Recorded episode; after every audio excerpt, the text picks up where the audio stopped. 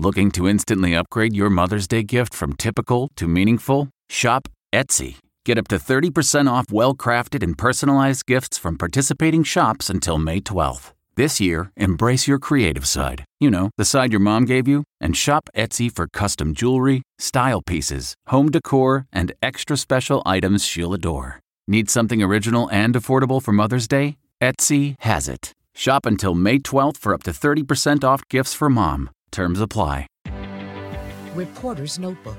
The Pope is making headlines today, saying homosexuality, aka being gay, is not a crime. But in the same breath, Pope Francis says gay sex is a sin.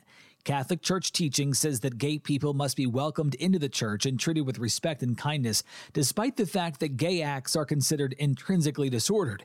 It is confusing, given that people who are gay are probably having relations with people of the same sex. Francis last year called on parents not to condemn their children if they're gay. What the Pope says is still important around the world, as same sex sexual acts are considered crimes in nearly 70 countries, mostly in Africa and the Middle East.